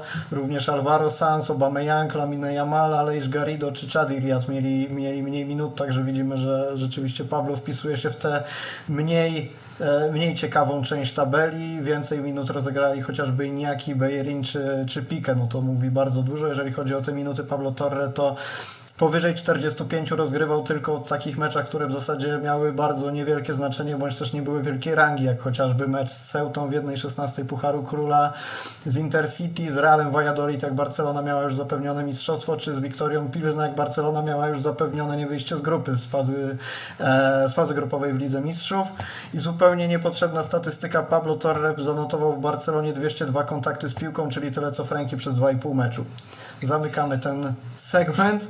Natomiast myślę, że dobitnie to pokazuje, jak Szawi na niego stawiał. W związku z tym pytanie do Ciebie znowu. Czy jest to piłkarz, o którym Ty myślałeś w ogóle gdzieś na przestrzeni tego sezonu jako potencjalnym wzmocnieniu Girony, czy raczej pojawiło się to dopiero w momencie, kiedy i media zaczęły o tym pisać? E, rzeczywiście jest to zawodnik, o którym nie myślałem. Faktem jest, że to też nie jest tak, że on się pojawił dopiero w kontekście tej transakcji wiązanej niejako z Orlem Romeo, bo, e, bo pierwsze głosy o tym, że Girona sama jako klub byłaby zainteresowana pozyskaniem Torre, to było ładnych kilka tygodni wcześniej. E, też gdzieś tam na, na Twitterze przemycałem tą informację. Natomiast wówczas wydawało się, że konkurencja o niego będzie po prostu za duża, bo to też jest ciekawe, bo tak jak mówisz, to jest zawodnik, który praktycznie w ogóle nie grał, więc jest dużą niewiadomą, dla mnie również. Nawet tą twoją tezę troszkę bym zmienił, bo powiedziałeś, że on nie sprawdził się w Barcelonie. Ja myślę, że on po prostu nie został w niej sprawdzony. E, natomiast, e, tak jak mówisz, no, nie jest to zawodnik, którego się spodziewałem, bo dla mnie to jest znak zapytania. E, teraz, gdy już dotarł, zacząłem sobie troszeczkę więcej oczywiście o tym myśleć, analizować i oglądać jakieś tam jego poprzednie jeszcze mecze z, z, i fragmenty meczów z, z trzeciej ligi, gdy grał w Santander i wydaje mi się, że on może się sprawdzić. Natomiast oczywiście zawodnik, którego się nie spodziewałem, dużo przez dużo, wiele tygodni jakby mówiło się o nim bardziej w kontekście zawod, jakby klubu pokroju Villarreal na przykład, więc wydawało się, że Girona może być za malutka troszeczkę, natomiast e, wydaje mi się, że już w momencie, gdy Barcelona zainteresowała się Oriolem Romeu, musiała dać coś ekstra w zamian, nie chciała płacić teoretycznie tej kwoty klauzuli. Ta kwota klauzuli też oczywiście była wielokrotnie dyskutowana i nie wiem, czy koniec końców wiemy, jak, jak wysoka była. Podobno była jakby niespodziewanie niska tak naprawdę, natomiast wiązała się jeszcze z zapłaceniem jakiegoś dodatkowego podatku, który tak naprawdę całą kwotę zwiększał. E, więc nie spodziewałem się, że tak będzie. Nie spodziewałem się, że Torre wróci do zespołu Girony i cofnie się o krok wstecz z Barcelony aż tak bardzo. Natomiast teraz jestem optymistą. E, choć tak jak mówisz, są znaki zapytania. Pierwsze jest to, Szawi nie dawał mu szans, pytanie brzmi dlaczego. Jedną tezę gdzieś tam przemyciłeś, czy Szawi miał jakiś problem. Wydaje mi się, że w ostatnio też się mówiło już po podpisaniu kontraktu z Gironą, że być może sprawiał jakieś problemy wychowawcze. Trochę ciężko w to uwierzyć, bo wiele rzeczy takich jakby nie wypływało, a z Barcelony wypływa bardzo dużo informacji, więc nie mówię o tym, że być może tam poszedł i imprezował. Natomiast wydaje mi się, że może być na przykład e, to kwestia frustracji wynikającej z braku minut. Jakby niejednokrotnie widzieliśmy zawodników sfrustrowanych tym, że rozgrzewają się, a nie wchodzą, albo że wypadają z meczowej osiemnastki, gdy skład jest zawężany i tak dalej. Może chodzić coś takiego, może chodzić coś zupełnie mniejszego, choć wielu poprzednich trenerów Pablo Torres zaprzeczyło, żeby to był zawodnik, który ma tendencję do sprawiania problemów. E, więc mam nadzieję, że pod skrzydłami Michela tylko się rozwinie. E, drugi znak zapytania oczywiście jest taki, jaki jest jego rzeczywisty poziom, bo to jest zawodnik, który rozegrał super sezon w Racingu Santander na poziomie trzeciej dywizji, trzeciej ligi, natomiast to jest jednak duży przeskok, to są dwie dywizje do góry i ja też, zwłaszcza po tym jak teraz przyszedł, zagrał w pierwszym sparingu 45 minut, widzę w nim trochę potencjał na zawodnika, który zastąpi Roro Riquelme i to jest teza taka mocno na wyrost, bo jednak Roro Riquelme przychodzi do Girony po sezonie spędzonym w drugoligowym Mirandesz, gdzie robił super liczby i robił super robotę, więc jakby ten przeskok był mniejszy. Aczkolwiek widzę w tych zawodnikach dużo podobieństw, ja tak mocno nie śledziłem Pablo Przez to, że nie grał w poprzednim sezonie, natomiast troszkę nadrobiłem i wydaje mi się, że to jest zawodnik wbrew pozorom, który do Rory Kelme właśnie ma zbliżone tak naprawdę również atuty, bo e, w Barcelonie on zazwyczaj jak wchodził, popraw mnie jeśli się mylę, jednak wchodził do środka pola. No oczywiście jako ten bardziej ofensywny pomocnik, ale operował w tych takich środkowych strefach. Natomiast e, już pierwszy sparring w Gironie z drużyną Olot rozpoczął bliżej lewej strony, tak naprawdę z dużą wymiennością pozycji, bo tam przed nim biegał inny ofensywny pomocnik, częściowo skrzydłowy, młodziutki Mitsu i oni tak naprawdę się zmieniali, natomiast on bardzo często dostawał piłkę, będąc tak naprawdę przy samej linii e, bocznej, z lewej strony boiska i schodził z nią do środka. I to jest klasyczne jakby zagranie, które prezentował Roro Riquelme. On też był takim odwróconym skrzydłowym, prawonożny skrzydłowy grający po lewej stronie i to też był zawodnik, z którego tak naprawdę Mitchell zrobił skrzydłowego, bo on również był środkowym ofensywnym pomocnikiem w momencie, gdy do Girony trafiał, więc widzę tu pewne podobieństwa. Myślę, że Torem mógłby podążyć tą ścieżką i nie jest wykluczone, że Mitchell będzie tak spróbował to zrobić, bo na ten moment na tym lewym skrzydle jest po prostu luka po odejściu Rodrigo Riquelme i być może, jeśli nie uda się ściągnąć żadnego wartościowego piłkarza, to będzie miejsce, do którego tak, na którym tak naprawdę e, będzie miał okazję się wykazać Pablo Torre. E, A jak oceniasz w ogóle Michela, jeżeli chodzi o potencjał do rozwijania takich zawodników? Bo to też trochę jest taka, taki kamyczek do ogródka Szawiego w tym sezonie, bo z jednej strony mamy oczywiście rozwój Alejandro Balde, no, czy kontynuowanie tego, co prezentuje Pedri, mówimy o Gavim, więc gdzieś ten potencjał w młodych zawodnikach oczywiście jest i jest on coraz bardziej eksponowany na boisku, ale z drugiej strony jest też masa tych no, dzieciaków, mówmy sobie szczerze, z La Masie, czy też po transferach i tak dalej, i tak dalej, których Szawi albo nie wypróbował, albo wypróbował w bardzo małej skali minut. I o ile to jest jakaś, powiedzmy, no nazwijmy to na potrzeby tej, tej rozmowy wada Szabiego, to jak jest z Michelem? Czy rzeczywiście to jest trener, który weźmie Pablo Torre pod skrzydła, pod skrzydła tak, żebyśmy mogli za rok po powrocie z tego wypożyczenia powiedzieć, że wykonał trener Girony super robotę i teraz mamy może nie gotowy produkt, ale bliski gotowego produktu do gry w Barcelonie? No myślę, że zdecydowanie tak. Ja też na jakieś kom komentarze czy pytania na Twitterze też odpowiadałem w ten sposób, że moim zdaniem wszystko jest w nogach Torre, bo warunki do rozwoju będzie miał na pewno. E, Mitchell to jest trener, który tak naprawdę w Gironie stworzył taką mieszankę doświadczenia z młodością. Nawet tak naprawdę wydaje mi się, że jeszcze jest ciut więcej miejsca w tej drużynie na młodość, bo e, zwłaszcza jeśli chodzi o na przykład środek obrony, troszkę nam się, nam się zestarza, zestarzała tam ekipa. Natomiast e, przede wszystkim to jest trener, który odważnie stawia na młodzież. I tak naprawdę to jest też jeden ze znaków rozpoznawalnych Girony. To jest też jeden z powodów, dla którego e, patrzymy na Gironę tak przychylnym okiem, czy może większe kluby patrzą przychylnym okiem na Gironę, bo nie jest przypadkiem, że no może Barcelona lokuje tam piłkarza chyba po raz pierwszy, akurat w Gironie i to nie była jakaś duża współpraca na innych klubów, ale jednak już Real Madrid czy Atletico wypożyczały zawodników do Girony. Oczywiście też Manchester City, ale tam jest kwestia oczywiście przynależności do grupy jakby kapitałowej, więc jest to troszkę inny temat. Natomiast Girona absolutnie jest uważana za topowe miejsce do rozwoju moich zawodników i wydaje mi się, że głównie wynika to z tego, jaką pracę wykonuje tam Mitchell. E, on słynie z tego, że nie zagląda rzeczywiście w metrykę. Teraz też na presezon zabrał ogromną liczbę młodych zawodników. Trochę wynika to oczywiście z braków też jeszcze kadrowych Girony, bo Girona zdecydowanie musi się wzmocnić. Natomiast wydaje mi się, że, że Mitchell jest trenerem, u którego na zaufanie, jeśli oczywiście go nie zawiedzie, Pablo Torre może liczyć.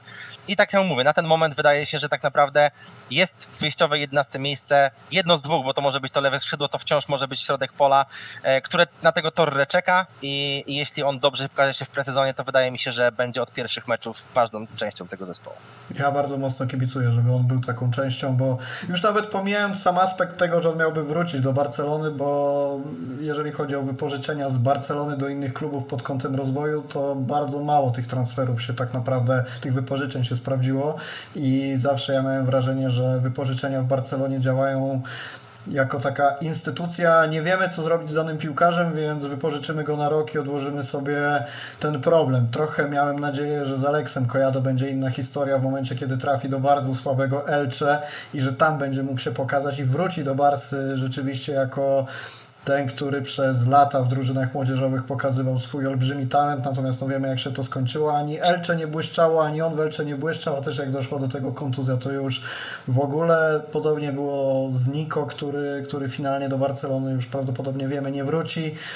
E, natomiast no, jeżeli chodzi o Pablo Torre, to raz, że kibicuję mu jako zawodnikowi, który robił olbrzymie wrażenie na mnie, jak jeszcze grał w, w Racingu, to oczywiście pozdrowienia dla Piotrka Guzińskiego, który na bieżąco to monitorował i nas informował, jak to dokładnie wygląda, no i też ze względu na samą Gironę czy poziom ligi, żeby tacy piłkarze zostawali w lidze hiszpańskiej, a nie uciekali gdzieś do, do Premier League, bo wiemy, że ten kierunek staje się coraz bardziej popularny i, i no, z jednej strony finanse, a z drugiej, jeżeli tam będzie rósł poziom sportowy, a w Hiszpanii będzie jego degradacja, to gdzieś to jest oczywiście zrozumiałe. Pablo Torre ma wpisane... No? Chciałem ci wejść zdanie, przepraszam Rafał. Śmiało, e, śmiało, śmiało. Jeszcze taki jeden pozytywny akcent, bo myślę, że, że niewiele kibiców pewnie zwłaszcza Barcelony pokusiło się, chociaż my, myślę, że zainteresowanie ogólnie debiutem Torre w Gironie i samą tą jego rolą jest duże, z tego co widzę po, po właśnie mediach społecznościowych, Twitterze i tak dalej. Natomiast pewnie niewiele osób pokusiło się o nadrobienie sparingu Girona kontra Ueolot, e, który odbył się w środę i tam Torre zagrał to 45 minut i to było naprawdę pozytywne 45 minut. On grał akurat w pierwszej połowie, Girona tą pierwszą połowę przegrała 2 do 1, E, po katastrofalnych błędach w defensywie, natomiast to był jeden z dwóch, wydaje mi się, może trzech najjaśniejszych punktów tego zespołu. I dużo było widać, że Pablo Torre, mimo że on był w drużynie jeden dzień, bo on został oficjalnie ogłoszony we wtorek, a już w środę e, zagrał ten mecz towarzyski, on tak naprawdę naprawdę brał na siebie ciężar gry, pokazywał się do grania. Myślę, że to była też trochę kwestia tego od razu, żeby postawić taki mocny stempel, bo większość graczy Girony grała jednak na takim zaciągniętym ręcznym, ciężkie nogi, słabo to wyglądało, a jednak Torre mocno pracował w pressingu, ale przede wszystkim pokazywał się do grania. I o ile pierwsze 30 minut grał bliżej tej lewej strony i tak bardzo często był przepił przy futbolówce. Ostatni kwadrans po jednej zmianie, która nastąpiła, e, gdy zszedł Jan Helherera, on zajął miejsce już bardziej centralnie, bo pojawił się typowy lewoskrzydłowy e, z młodzieżowej drużyny Girony i on naprawdę był przy tej futbolówce często potrafił zrobić błąd, bo potrafiło mu się zdarzyć jakby gdzieś tam zgubić piłkę, czy, czy zepsuć podanie do napastnika, natomiast wydaje mi się, że wykazał się od razu tym, że chciałby być centralną postacią takiego zespołu i o ile w Barcelonie nawet gdy wchodził, miał te przebłyski, był jednym z wielu, to tutaj na ten moment, zwłaszcza patrząc na jakby kadrowo na, na siłę tej kadry, która moim zdaniem jest troszeczkę za słaba na ten moment dla Girony, on może być naprawdę po prostu centralną postacią tej drużyny. Jeśli Ale on ma, coś, on ma coś takiego w sobie, że jak wchodzi, to chce udowodnić, bo no, nie niewiele tych minut, tak jak sobie powiedzieliśmy, w Barcelonie zanotował, ale za każdym razem widać było, że szuka sobie takich przestrzeni na boisku, żeby być pod grą. I wygraliście teraz z Zolotem, my graliśmy sezon temu też w lipcu w okresie przygotowawczym. Nie wiem, czy to było pierwsze spotkanie, być może tak. I tam Pablo Torre, jeżeli dobrze pamiętam, zaczął od pierwszych minut i ja po pierwszych 10, 10 minutach wrzuciłem takiego tweeta, że to są fantastyczne minuty Pablo Torre, bo rzeczywiście robił masę dobrej roboty. Oczywiście 10 minut, nic nieznaczący przeciwnik, początek sezonu, ale też miał takie wejście, które prognozowało, że to może być naprawdę, naprawdę solidne wzmocnienie. No wyszło jak wyszło, ale coś w tym chłopaku jest. Pytanie, czy to jest spowodowane tym, że jestem świadomy, że mam do rozegrania mało minut, więc robię co mogę, żeby tylko błysnąć. Zobaczymy, jak to będzie wyglądać, jeżeli Mitchell będzie mu dawał regularne granie, powiedzmy po 90 minut. Ale no, cieszę się, że w takim razie ten początek z Olotem u Was e, z przygodą z Gironą tak, tak pozytywnie. Klauzula strachu wpisana w umowę tego wypożyczenia. Według mnie kompletna bzdura, jakkolwiek sobie tego nie rozpatrujemy, to jeżeli masz zawodnika, który wydaje Ci się być za słaby na zespół Barcelony, żeby w nim uczestniczyć w ciągu całego sezonu, no to dlaczego miałby nie zagrać przeciwko Tobie? To jest pierwsza rzecz. Druga rzecz, jeżeli e, wypożyczasz go, żeby stawał się lepszym zawodnikiem, to niech się sprawdza na tle największych rywali, czyli nawet jeżeli będzie to Twój własny klub, z którego jesteś wypożyczony, zagraj te 90 minut i, i gdzieś tam w ciągu tego meczu. Sprawdź się na tle wielkiego rywala. Ja mam takie podejście i wiem też, że Michał Gajdek ten temat poruszał, czy to u nas na podcaście kiedyś, czy też w ostatnim czasie na Twitterze w związku z wypożyczeniem Pablo Torre.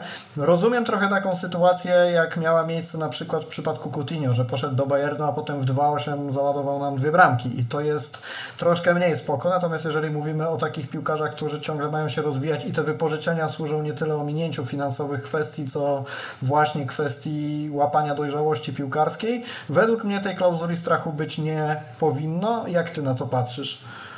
E, wiesz co, ciekawy wątek, bo też dzisiaj piłeczkę w tym temacie odbił troszeczkę od jednego dziennikarza, Enric Masip, to jest bodajże jeden tam z człowieczków waszego prezydenta Laporty, e, który, który jakby zareagował na to w ten sposób, że e, on uważa, że to jest e, wciąż fair, że duże kluby wciąż to stosują, bo rzeczywiście to nie jest praktyka, którą widzimy gdziekolwiek indziej. Wydaje mi się, że w ogóle ja nie kojarzę innego klubu, który używa tej tak zwanej klauzuli strachu poza Barceloną.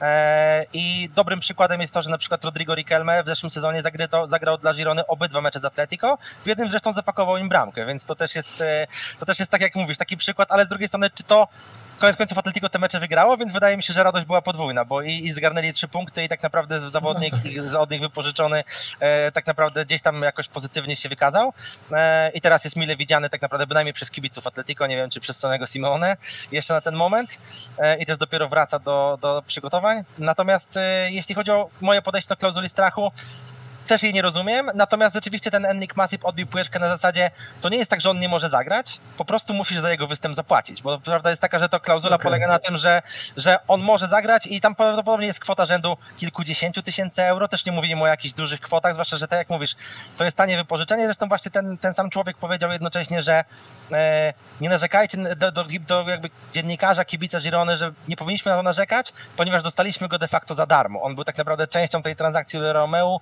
my za to wypożyczenie bodajże nie płacimy jako Girona. E, też jakby chyba przejęliśmy koniec końców całą jego pensję, bo wcześniej mówiło się, że 30% będzie pokrywać Barcelona. Natomiast mówię, klauzula strachu polega jednak na tym, że jak bardzo będziesz chciał, żeby zagrał, możesz Barcelonie zapłacić i on wystąpi. Jak będzie, to się okaże. Wydaje mi się, że dużo będzie zależało oczywiście od tego, w jakim momencie Y, w jakim miejscu tabeli będzie Girona, jakie będzie miała ambicje, czy będzie miała innych zawodników do grania. Na ten moment zawodników na takim odpowiednim poziomie brakuje, więc wydaje mi się, że, że na ten moment mam nadzieję, że Pablo Torre po prostu rozegra wszystkie możliwe minuty. Natomiast umówmy się, Barcelona jest dla Girony takim rywalem, e, że czasami jest niezależnie od tego, kogo wystawisz do grania i tak nie masz nic do powiedzenia. E, czy może aż takiej skrajności, aż takiej przepaści pomiędzy Gironą a tymi dużymi klubami wbrew pozorom nie było. Już nie przypominając oczywiście, że ograliśmy Real Madrid 4 2, ale, ale to był taki wyjątek od reguły, ale mimo wszystko wydaje mi się, że e, fajnie gdyby zagrał i prawdopodobnie nie są tu duże kwoty, które trzeba za niego zapłacić, więc troszeczkę to jest taka rozdmuchana medialnie sprawa, natomiast koniec końców wydaje się, że, że ona jest do przeskoczenia. Wygraliście 4 do 2 z Realem, 3-2 z Atletikiem, 6-2 z Almerią, 1 do 0 z Walencją, 2 do 1 z Sewillą, 2 do 0 w drugim meczu z Sewillą. Dziesiąte miejsce, 49 punktów wyżej niż wspomniana Sevilla, Celta czy chociażby Valencia. Także trzeba przyznać, że sezon zupełnie udany, jeżeli chodzi o drużyny, która jeszcze sezon wcześniej znajdowała się na zapleczu tej najlepszej hiszpańskiej klasy rozgrywkowej. Wobec tego pytanie, no do tego te remisy 1 do 1 z Realem czy 0 do 0 z Barceloną. To 0 do 0 swoją drogą takie, że tam mogło być i 3 punkty dla, dla Girony. Jak wyglądają oczekiwania, oczekiwania kibica Girony na następny sezon, sezon, bo poprzeczka jest bardzo wysoko zawieszona. Domyślam się, że będzie to też zależne od tego, jak poukłada się kadra, bo jednak, tak jak wspomniałeś, drużyna w tym sezonie oparta o wypożyczenia, niemalże połowa kadry, e, połowa kadry była wypożyczona. Wiem, że e, Janhel Herrera jest już potwierdzony, że wraca. Castellanos, że niestety nie wraca. Czytałem Twoje tweety odnośnie do Rodrigo Riquelme, że tak naprawdę jego powrót jest warunkowany tym, co się wydarzy w Atletico chociażby z Carrasco i Joao Felixem. E, Cygankow, Alejś Garcia czy, czy Stuani prawdopodobnie w Gironie zostaną, także ten trzon można powiedzieć gdzieś tam może być zachowany. Natomiast no właśnie, jak, jak ta kadra teraz wygląda, czego Ty oczekujesz i jak według Ciebie będzie wyglądać kolejny sezon? Wiele wątków. E, postaram się po kolei adresować, ale w razie czego mnie naprowadzaj. E, przede wszystkim w ogóle, jeśli mam ocenić poprzedni sezon, to mi się wydaje, że i paradoksalnie może, trochę to był wynik ponad stan, bo paradoksalnie, bo oczywiście Girona do końca walczyła w ogóle udział w pucharach i tak naprawdę do ostatniej kolejki, gdzie grała bezpośrednim rywalem, czyli Osasuną i niestety przegrała 2 do 1, e, walczyła o to siódme miejsce, więc wydaje się, że mogła skończyć jeszcze wyżej i tak naprawdę biorąc pod uwagę to, że ona w ostatnich pięciu kolejkach zdobyła dwa punkty, można by powiedzieć, że tak naprawdę tych pucharów była bliska i jest troszeczkę sama sobie winna. Natomiast ja uważam, że mimo wszystko był to wynik ponad stan, bo tak naprawdę wielu zawodników wspięło się na wyżyny i tu mówimy właśnie o Alejszu Garcia, którego wspomniałeś, również o Olio Romeo, który dał więcej niż tak naprawdę każdy się spodziewał, Tati Castellanos, Roro Riquelme, Arnaud Martinez podobnie, e, więc ja troszeczkę się obawiam, że oczekiwania obecnie są zbyt wysokie. Ja natomiast staram się patrzeć realistycznie i tak jak powiedziałeś, dużo zależy od tego, jak będzie wyglądał ten zespół, bo e, kilka dziur powstało. Rzeczywiście dobrze zwróciłeś uwagę na to, że na stałe zostaje Jan Herrera. On był dla Michela ważnym zawodnikiem, ale miał problemy zdrowotne, więc to nie był taki kluczowy piłkarz i jakiś stały element wyjściowej jednostki. Choć gdy był zdrowy, to z reguły grał. Natomiast mamy kilka dziur. Mamy dziurę po Tati Castellanosie, po Roro Riquelme i po Oriorze Romeo. E, oczywiście kilku zawodników zostało, bo też wypożyczony był Gaz Zaniga, który teraz też został na stałe. On podpisał umowę na dwa lata jako wolny agent, bo jego kontrakt z Fulham się zakończył. E, wciąż zresztą obawiam się, że ktoś jeszcze może odejść, bo powiedziałeś, że Alejś Garcia, Cygankow, Stuani raczej zostaną. E, Alejś Garcia rzeczywiście, bo on jednak przedłużył umowę i tak naprawdę wydaje się, że tam jest w końcu, jak na zielone warunki, wyższa klauzula odejścia. Mówisz nawet o 50 milionach euro, więc mam nadzieję, że on rzeczywiście zostanie i tak naprawdę ma szansę zostać liderem tego środka pola pod nieobecność Romeo jeszcze bardziej, więc wydaje mi się, że dla niego to też jest duża szansa. E, Cygankow również zakładam, że zostanie, bo spędził na razie pół roku w Gironie. Mówi się, że tak naprawdę z uwagi na sytuację w jego ojczyźnie i tak dalej, on otrzymał dużą pomoc e, dla siebie, dla swojej rodziny od klubu i od Pere Guardioli, więc tam jest raczej taki temat, że on też jest dość mocno wdzięczny. Mam nadzieję, że spędzi jeszcze co najmniej kolejny sezon, aczkolwiek nie mam wątpliwości, że jego sufit jest wyżej niż Girona i myślę, że już za rok raczej się z nim niestety pożegnamy. Natomiast e, wciąż uważam, że taki zawodnik jak Arnau Martinez do końca okna transferowego będzie kuszony przez większe kluby. Znów zacząłem widzieć, że, że, że pojawił się temat Barcelony, choć wiadomo, Barcelona tam e, przymierza się do wielu prawych obrońców, a prawdopodobnie skończy z duetem e, Desti Julian. E, także sam tak. Chociaż Julian, mówi się, że Julian odejdzie, ale ja, jak pojawiła się informacja, którą Maciek Miko podał na Twitterze, że Fresneda przechodzi do Anglii, to zacząłem się zastanawiać, ile czasu minie, zanim znowu pojawi się temat Arnau Martineza i z tego, co mówisz, to już gdzie, zaczęło brzęczeć gdzie trafia Fresneda, bo nie wiem, bo też e, jednym tropem dla Arnau Martineza moim zdaniem jest Anglia i bardziej myślałem o tym, że e, z oczywistych względów taki klub jak Aston Villa będzie się przymierzał, z uwagi na to, że jest tam Emery, że jest tam teraz Monchi, a także dlatego, że tak naprawdę, no oczywiście nie chciałbym zabierać miejsca Polakowi, Rodakowi, Mateuszowi Keszowi, natomiast wydaje mi się, że tam jest luka, tam bodajże drugim prawym obrońcą był Ashley Young, który już odszedł i podpisał się z Evertonem, więc wydaje mi się, że Aston Villa jest dla mnie takim naturalnym klubem, który może po niego ruszyć, a jak Aston Villa przyjdzie z gotówką, to klauzula Arnau Arnau Martineza na pewno się nie obroni, także... O Fresnedzie mówi się w kontekście Burnów, więc... Okej, okay, coś innego, więc wciąż myślę, że jest tak, jest ryzyko, że Arnau Martinez jeszcze nam odejdzie. Natomiast mówię, już mamy poważne dziury, jeszcze możemy kogoś stracić, więc tak jak mówisz, żeby dobrze pomyśleć o rokowaniach na kolejny sezon, trzeba by poczekać na koniec okienka transferowego i naprawdę mówimy o jego końcu, o 1 września, bo w zeszłym roku sama Girona ściągnęła co najmniej kilka nazwisk i jeszcze 1 września, więc ten klub trochę działa w ciszy, trochę działa last minute, wielu kibiców Girony e, wspomina o tym właśnie, że mają troszkę pretensje, że rzeczy dzieją się zbyt wolno, natomiast wydaje mi się, że jeszcze spodziewam się jakiegoś fajnego nazwiska w tej drużynie. Daily Blind też wziął trochę z zaskoczenia nas wszystkich. Oczywiście to jest trochę piłkarz po drugiej stronie rzeki, ale mimo wszystko piłkarz kalibru, którego ten klub jeszcze nie widział. I wydaje mi się, że może nie będzie to tak duże nazwisko, które grało w tak topowych klubach, ale wydaje mi się, że Girona wzmocni się jeszcze kilkoma zawodnikami. No i jest to niezbędne, żeby to ocenić, bo na ten moment, gdybym miał z obecnym kadrem ocenić potencjał Girony, to myślę, że w pewnym sensie drżałbym nawet o utrzymanie. E, bo jednak tych e, dziur trochę powstało. Po Oriol Romeo tak naprawdę na ten moment miejsce musiałby łatać Dawid Lopez, który na co dzień gra na środku obrony, co pozostawiłoby w opłakanym stanie ten środek obrony właśnie, bo tam poza Santim Bueno, który miał ze sobą bardzo dobry sezon, ale jest obecnie kontuzjowany, e, tam został taki troszkę oddział geriatryczny w postaci Juanpe i Bernardo i mocno niesprawdzonego Kaensa, który zresztą w tym sparingu Olot wspomnianym wcześniej no zawalił wszystko, co dało się zawalić, jeśli chodzi o defensywę. No więc ja na, na, ten moment staram się nie być zbyt sceptyczny i po prostu daję czas. E, też jestem spokojny, bo Girona jest rozsądnie budowanym klubem, więc wydaje mi się, że tam, gdzie nie uda się kupić, to kogoś wypożyczymy. Prawda jest taka, że na rynku jeszcze wydarzy się bardzo dużo rzeczy i właśnie Girona będzie czekała na takie okazje, typu właśnie sytuacja, o której wspomniałeś. Być może Roro Riquelme odbije się od Atletico, być może już wówczas inne kluby, które mają go na radarze, bo jest tych klubów więcej, już sobie ściągną innych zawodników, bo nie będą czekały do ostatniego dnia okienka i Girona może to wykorzystać. Natomiast sam jestem ciekaw i sam na to, sam na to czekam.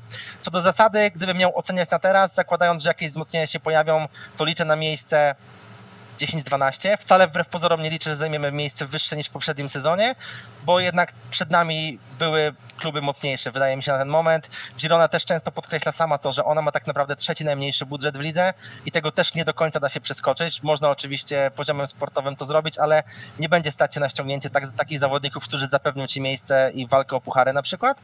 A jest taki jeszcze troszeczkę e, gorszy scenariusz, w którym zakładałem, że na przykład może być tak, że walczymy o utrzymanie. Byłbym usatysfakcjonowany tak naprawdę, gdyby udało nam się zapewnić sobie spokojny byt w lidze na takich pięć kolejek przed końcem. W zeszłym sezonie La Liga była dość szalona i tam do końca wiele drużyn drżało o spadek, więc to byłoby dla mnie tym bardziej ważne. I tak naprawdę wiem, że takie są też oczekiwania klubu, bo niejednokrotnie Pere Guardiola czy e, Gel Fideli mówią o tym, że oni tak naprawdę liczą na to, że klub musi ustabilizować pozycję w La Liga. To jest dopiero drugi pobyt Girony, poprzedni skończył się po dwóch latach. Jest trochę negatywna analogia zresztą w tym, bo e, można powiedzieć o tym, że pierwszy sezon Girona w La Liga 17-18 również miała dobry, e, zajęła również dziesiąte miejsce, żeby w kolejnym spaść. Mam nadzieję, że powtórki z rozrywki nie będzie. Oby nie, oby nie tym e, razem. Natomiast tak jak mówię, no, na ten moment ciężko jest to ocenić. E, staram się podchodzić do tego racjonalnie. Nasza kadra jest za słaba. Może nie jest za słaba oczywiście na utrzymanie, ale o, na osiągnięcie podobnej pozycji co w zeszłym sezonie na pewno. Natomiast wydaje mi się, że jeszcze ruchy będą i miejsce w okolicach 12 by mnie satysfakcjonowało i, i na to liczę. E, nie liczę na może koniecznie walkę o puchary, to po prostu byłaby bardzo miła niespodzianka, gdyby tak się udało i, i udało się o to powalczyć. I bardzo płynnie możemy poinformować o tym, że o godzinie 19 rozpoczęła się prezentacja Oriola Romeu jako nowego piłkarza Barcelony. Oczywiście odbywa się to w Stanach Zjednoczonych, gdzie Barcelona przygotowuje się do sezonu. Relacje z tego wydarzenia znajdziecie na fcbarsa.com, ale podejrzewam, że Sławek też będzie za chwilę relacjonował to na swoim Twitterze, a jeżeli nie relacjonował, to na pewno kilka komentarzy do tego wydarzenia się pojawi. Sławek Wełna, Girona FC Podłoga.pl na Twitterze. Zachęcamy do obserwowania naszego dzisiejszego gościa specjalnego. Masa wiedzy, jak również nie tylko dzisiaj, ale, ale na Twitterze też. Wszystko na bieżąco z Gironą, także no, czego możemy Ci życzyć? Oby jak najwyższej pozycji w lidze, w pucharach w przyszłym sezonie, jak najwię największej liczby zwycięstw. Może nie z nami, ale z każdym innym, jakbyście zajęli drugie miejsce, to ja byłbym bardzo zadowolony, bo Girona skradła moje serce w tym sezonie, który jest za nami, więc oby jak najwyżej. I co? Bardzo dziękujemy za udział w naszym podcaście. Dzięki za zaproszenie i za, i za życzenia powodzenia Girony. Mam nadzieję, kończąc, że e, tym, co mogłeś mi życzyć, jest to, żeby kolejny napastnik Girony, ktokolwiek nim będzie i zastąpi Tati Castellaноsa, nie przestrzelił w meczu z wami tak fatalnie, sam na sam, jak właśnie Tati Castellanos, bo wówczas z wami, z wami byśmy wygrali. Także mam nadzieję, że utrzemy wam tam nosa, e, także troszeczkę za Oriola Romeo, ale również rozwiniemy troszkę wasz diamencik potencjalnie, a więc Pablo Torre. Raz jeszcze dzięki za zaproszenie, Rafał. Wszystkiego dobrego. A z Wami słyszymy się w kolejnych odcinkach, także pamiętajcie też o subskrypcji kanału, łapkach w górę, ocena podcastu na Spotify. E, Cegiełka finansowa w postaci wsparcia na Patronite również bardzo nas ucieszy. Do zobaczenia i do usłyszenia. Dzięki. Cześć.